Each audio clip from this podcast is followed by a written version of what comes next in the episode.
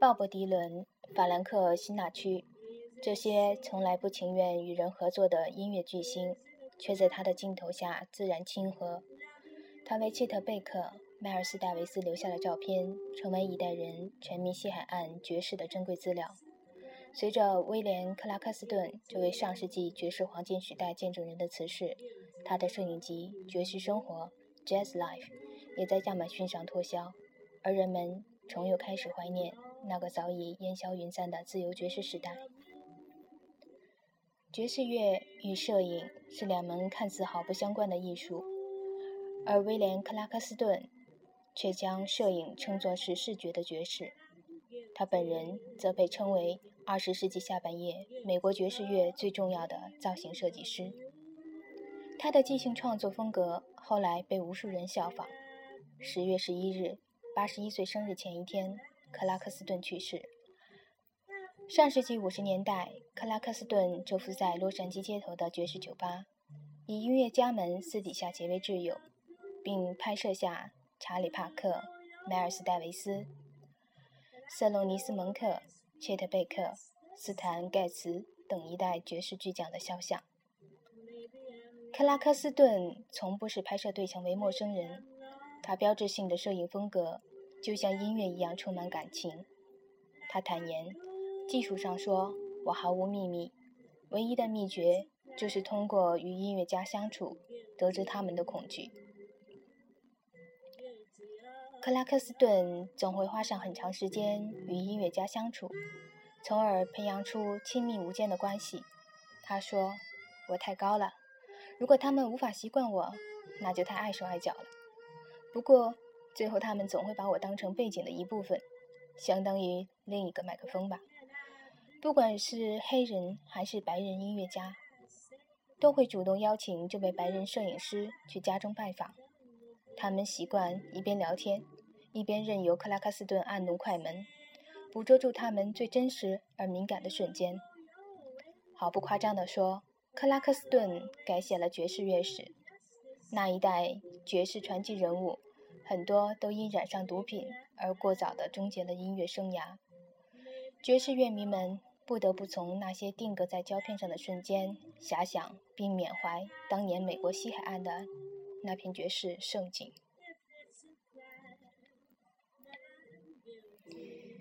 为西海岸爵士的兴起推波助澜。爵士乐的历史，《The History of Jazz》一书作者。著名爵士评论家泰德·乔亚曾用“赋予西海岸爵士神秘气息”来总结克拉克斯顿的功勋。当时，东海岸的评论家对刚刚兴起的 Cool Jazz 尚不以为然，克拉克斯顿却抢先用他全新的视觉语言，吸引了那些对爵士一知半解的乐迷。看过克拉克斯顿作品的人们，视线总是久久不能离去。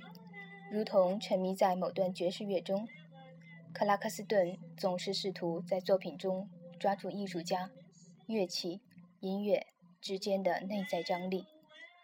几年前，他这样告诉爵士乐评家唐·海特曼：“对于摄影师而言，照相机犹如爵士音乐家的乐器，这是你可能会忽略掉的工具，但是你却必须用它来表达心中所想。”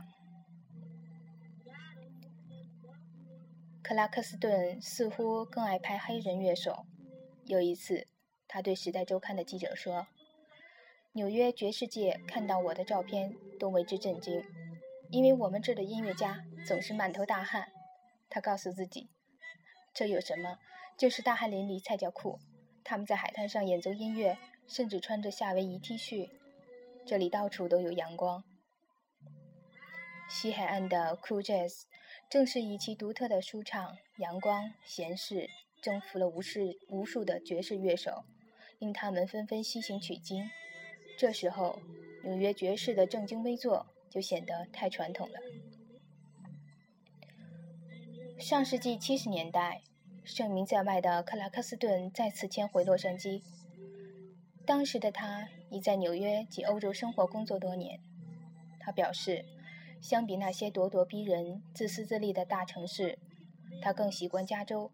只是那时候音乐产业已经发生巨变。那些恼人的律师、经纪人、保安，使他再也无法与音乐家随意的接近。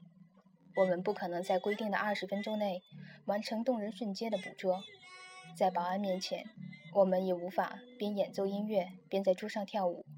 我总觉得，摄影与爵士一样，是自然而然发生的，核心在于即兴和自由。生活中的爵士大师们。前几年，国内曾引进一部传记纪录片《可见的爵士》，其中的主人公即威廉·克拉克斯顿。1927年，克拉克斯顿生于加州的一个中产阶级家庭，母亲和兄弟都是音乐家。虽然克拉克斯顿最后没能完成钢琴的学习，但他十分热爱音乐。年幼时就常常乘坐巴士到洛杉矶听艾灵顿公爵等人的现场演出。当时这些音乐家还都是无名小卒。出于好玩，小威廉开始顺便带上一架照相机，边听音乐边在爵士酒吧里上蹿下跳，以寻找更好的拍摄角度。克拉克斯顿似乎与生俱来就能与摄影对象打成一片。在一次采访中。他回忆起十几岁时用四乘五大幅相机拍摄传奇萨克斯手杰里·帕克的经历。当时，怪鸟正在洛杉矶市中心位于第七大街的蒂凡尼俱乐部演出，他们相谈甚欢，直到俱乐部打烊，仍觉意犹未尽。于是，克拉克斯顿把他和一些年轻的乐迷带回了自己位于 La Canada 牧场的家。他把卧室即兴搭建成了摄影棚，为帕克拍摄了几张标准的肖像。克拉克斯顿说，在查理·帕克被毒品困扰的短命一生中，从未比那晚更高兴过。事后，克拉克斯顿的母亲还责怪儿子，为什么不给客人弄点吃的。有故事的照片多着呢，其实。克拉克斯顿多数作品都不是诞生于音乐会上，在他拍摄的著名萨克斯手亚特派伯的照片中，派伯把萨克斯夹在臂下，走上山坡。派伯那天刚从戒毒所里放出来。克拉克斯顿介绍道，他正在隘口公园里等着买些海洛因，但他那天有些神经兮兮。音乐之前，他差点在开膛罐头时把手指割掉。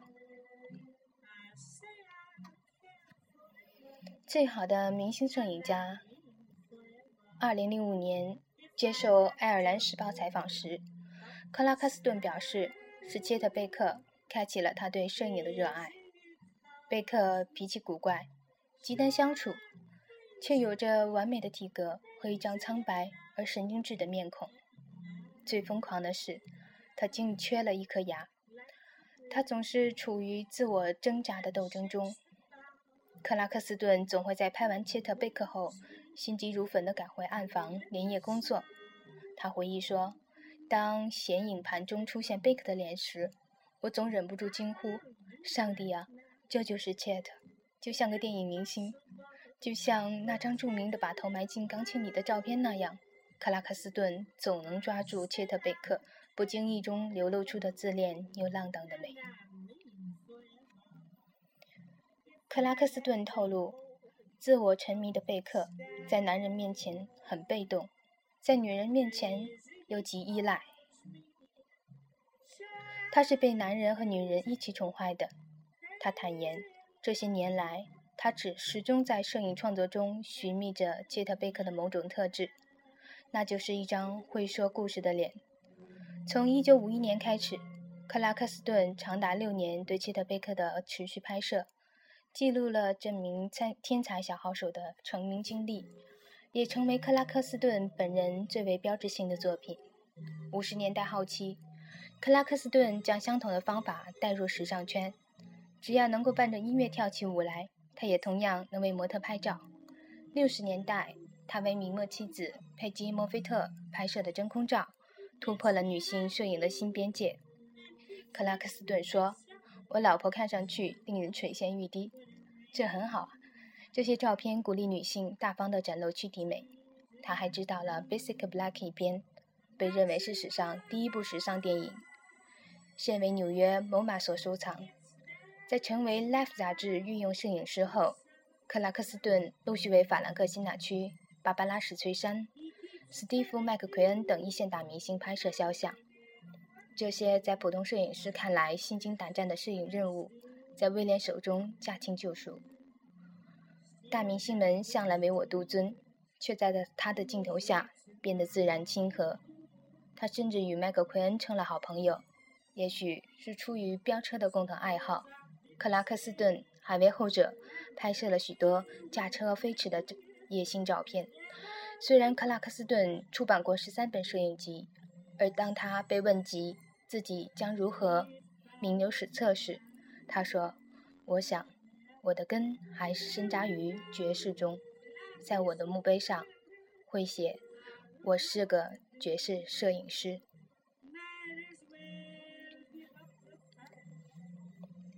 FM 七四三九六，我是小鳟鱼。